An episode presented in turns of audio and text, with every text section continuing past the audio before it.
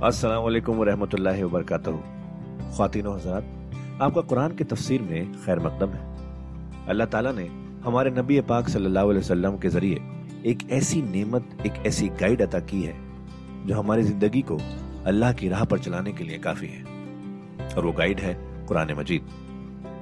हम सब ये तो जानते ही हैं कि कुरान पढ़ना कितना सवाब का काम है, कितनी नेकियाँ मिलती हैं, और हो भी क्यों ना अल्लाह के अपने अल्फाज जो है पर क्या हमने कभी ये रुक कर सोचा कि कुरान को समझ कर पढ़ने की भी ज़रूरत है? इसलिए हब हब पर आपके लिए लेकर आया है एक ऐसा पॉडकास्ट जो कुरान की तफसीर समझाने में मदद करेगा। इस पॉडकास्ट का नाम है तफसीर कुरान विद डॉक्टर इसरार अहमद। तो आइए हम सब मिलकर डॉक्टर इसरार के ज़रिए की गई इस कुरान की तफसीर को सुने और अल्लाह की राह पर चलने का वादा करें।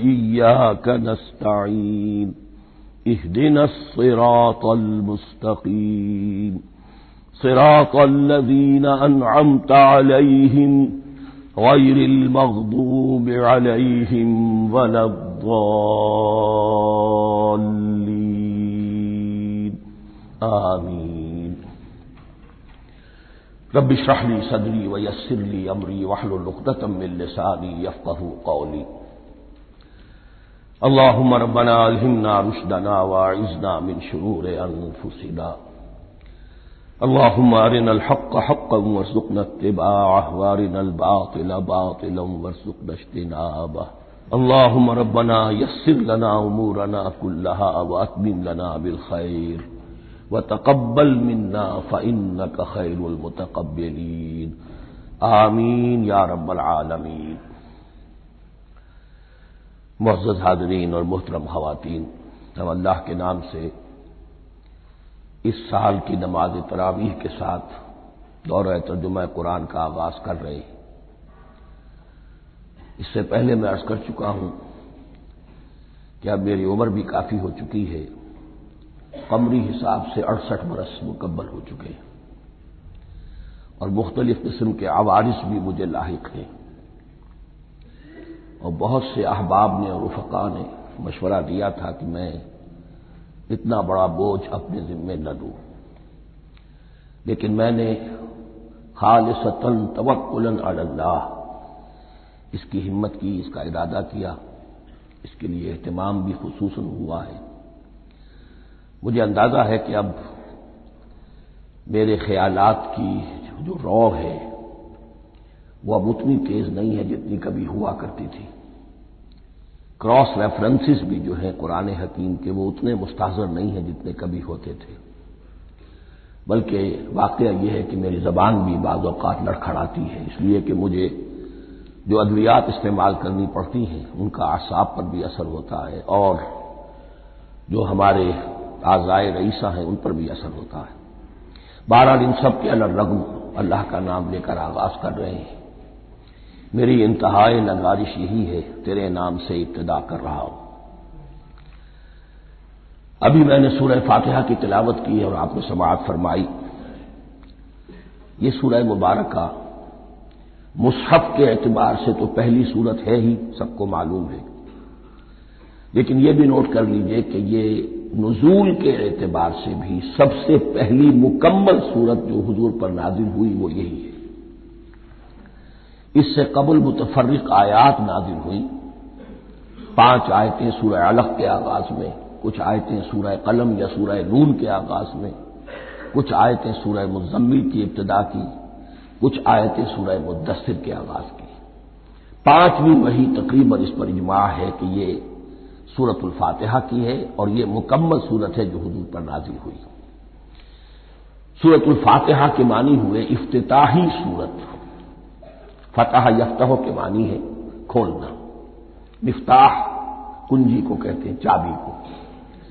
तो ये ओपनिंग सूरा ऑफ़ द कुरान कुरान हकीम की इफ्ताही सूरत। वैसे जैसा कि मैं तारुफ कुरान के जीवन में अर्ज़ कर चुका हूँ, अरबों का यह मिजाज था कि जिस चीज़ से उन्हें खसूसी मोहब्बत होती थी, उसके बहुत से नाम रखते थे। इसके भी बहुत से नाम हैं। सूरत फातिहा सबसे आम है लेकिन अल काफिया, अशाफिया, उम्मुल कुरान, असासुल कुरान। कम से कम ये चार नाम तो मैं समझता हूँ कि हर मुसलमान को मजीद मालूम होने चाहिए, और भी बहुत से नाम। इस सूरह मुबारक की बिल इत्तेफाक बिल इजमा सात आयतें हैं। अगरचे उनकी तरतीब में कुछ इख्तलाफ है। एक राय यह है और ये राय इमाम शाफी की भी है और बसरा के जो कुर्रा थे, उनकी भी है। कि आयत बिस्मिल्लाह भी सूरह फातिहा में शामिल है, उसका जुज है। वो उसको शामिल करके फिर सात आयतें बनाते हैं। तो आखिरी जिन्हें हम दो आयतें समझते हैं। सिरातल नजीन अनम तालहिम गैर मकबूब अलहिम वो उनके नज़दीक एक आयत है। तो गोया कि नतीजा ये निकला कि आयतों की तादाद साथ ही रहती इमाम अबू हनीफा रहमत का मौकफ और कूफे के जो कुर्रा थे उनका भी मौकफ यह है कि आयत बिस्मिल्ला न सूरह फातिहा का जुज है, न किसी और सूरत का जुज है। सिवाय एक मकाम पर जहाँ हज़रत सुलेमान सलाम का खत जो है नकल हुआ है जो उन्होंने मलक समा को लिखा था इन नहू मिन सुलेमान व इन नहू बिस्मिल्लाहमानीम तो कुरान के मतलब में सिर्फ़ उसी जगह पर यह आयत शामिल समझते हैं। बाकी ये सिर्फ़ अलामत के तौर पर कि यहाँ से एक नई सूरत शुरू हो रही है, दर्ज की गई है। इस सूर्य मुबारक को असलाह करार दिया गया एक हदीस में। इसका जो उसलूब है, वो दुआ का है। और दुआ के साथ इसकी जो मुनासिबत है, और फिर उसी की वजह से हमारी नमाज़ का ये जुज्व लायनफक बना दिया। बल्कि एक हदीस जो मैं आपको सुनाऊँगा, उसमें इसी को नमाज़ करार दिया गया। असलाह यही है। वैसे वो हदीस मुबारक मौजूद है। ला सलात मल्लम यकराब फातिहा की किताब, जो शख्स सूरह फातिहा की तिलावत नहीं करता, उसकी कोई नमाज़ नहीं। इसके हवाले से भी हमारे यहाँ दो मसलक है, ज़िक्र सिर्फ़ इसलिए कर रहा हूँ कि आपके इल्म में हो, उनमें कोई बुनियादी फ़र्क नहीं है। किसी भी एक राय का इंसान कायल और हामिल हो सकता है, बगैर इसके कि दूसरे को बिल्कुल गलत करार दे। बल्कि यह कि उसके लिए भी गुंजाइश अपने जहन में और अपने दिल में रखे। तो एक राय यह है कि ये मैं क्या कर रहा था कोई भूल गया हूँ?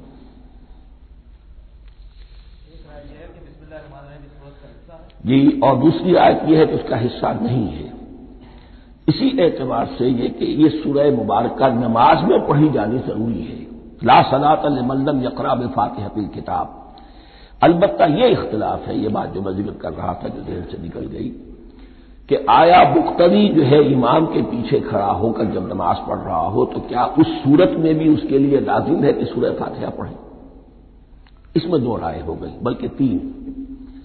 एक राय इंतहाई है, और वो फिक हनफी की तरफ़ मंसूब है, कि अगर आप इमाम के पीछे मुख्तरी की हैसियत से नमाज़ पढ़ रहे हैं तो किसी भी रकत में आप सूरह फातिहा नहीं पढ़ेंगे। एक दूसरी बिल्कुल बरक्स राय है, वो इमाम शाफी रहमत की है, कि हर हालत में चाहे इमाम जहरी रकात पढ़ा रहा हो, जिसमें वो बुलंद आवाज़ से सूर्य फातिहा पढ़ रहा हो, और चाहे वो सिर्री रकात हो, हर हालत में मुख्तदी को भी पढ़नी है।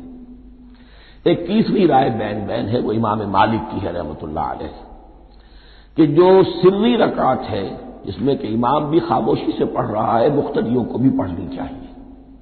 जो जहरी रकत है जिसमें कि इमाम बुलंद आवाज़ से पढ़ रहा है, उसमें मुख्तदियों को खामोश रहकर पूरी तवज्जो जो है सुनने पर सर्व कर देनी चाहिए।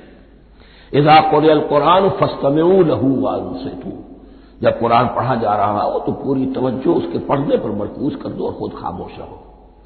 मेरे अपनी राय में यह तीसरी राय सबसे ज़्यादा साइब है और इसमें किसी तरह की भी कोई कोई पेचीदगी पैदा नहीं होती। बहरहाल, इस सूरह मुबारक का जो उसलूब है, मैंने अर्ज़ किया दुआया है। अलबत्ता, कुरान मजीद के इल्म और हिकमत के एतबार से, उसके फलसफे के एतबार से एक बात समझ लेनी चाहिए। कुरान का फलसफा यह है कि बुनियादी हिदायत हर इंसान के दिल में मौजूद है।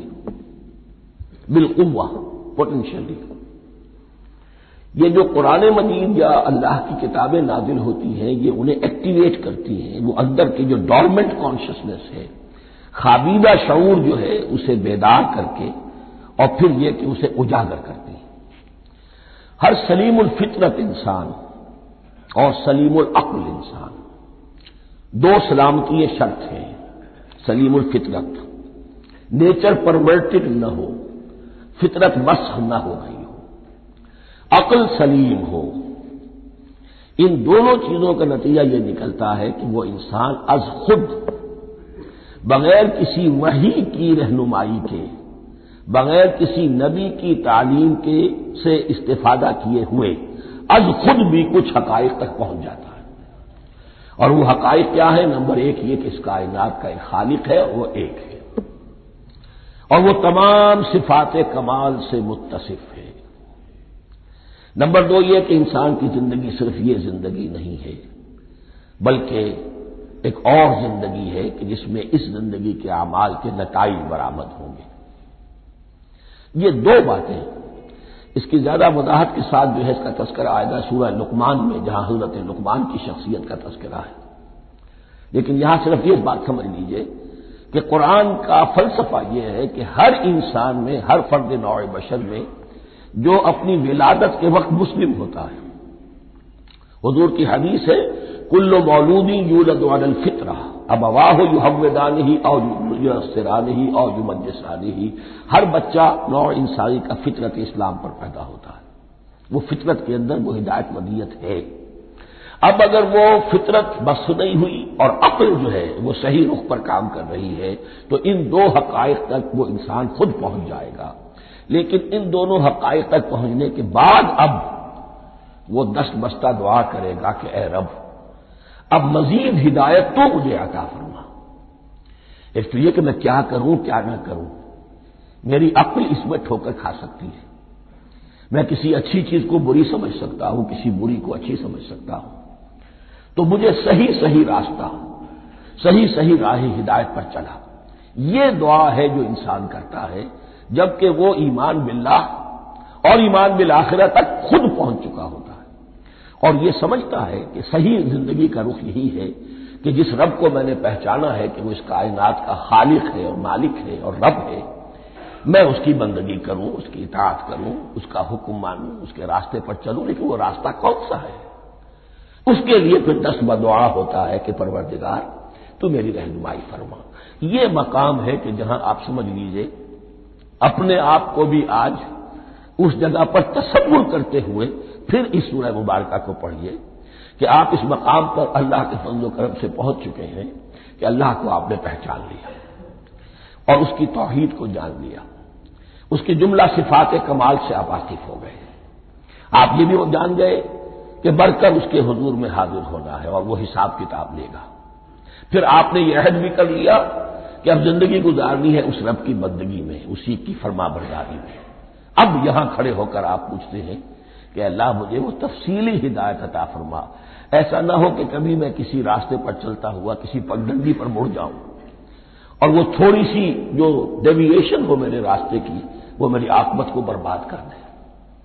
यक लहजा गाफिल गश्तबो, सद साल हम दूरशुद इसलिए कि होता यही है, सीधे रास्ते से जरा सी कोई पगडंडी जो है, थोड़े से एंगल पर निकली है, लेकिन जब चलते जाएँगे आप तो जितने आगे बढ़ेंगे उस पर, उस राहे सिरात मुस्तकीम से आप उतने ही ज़्यादा दूर होते चले जाएँगे।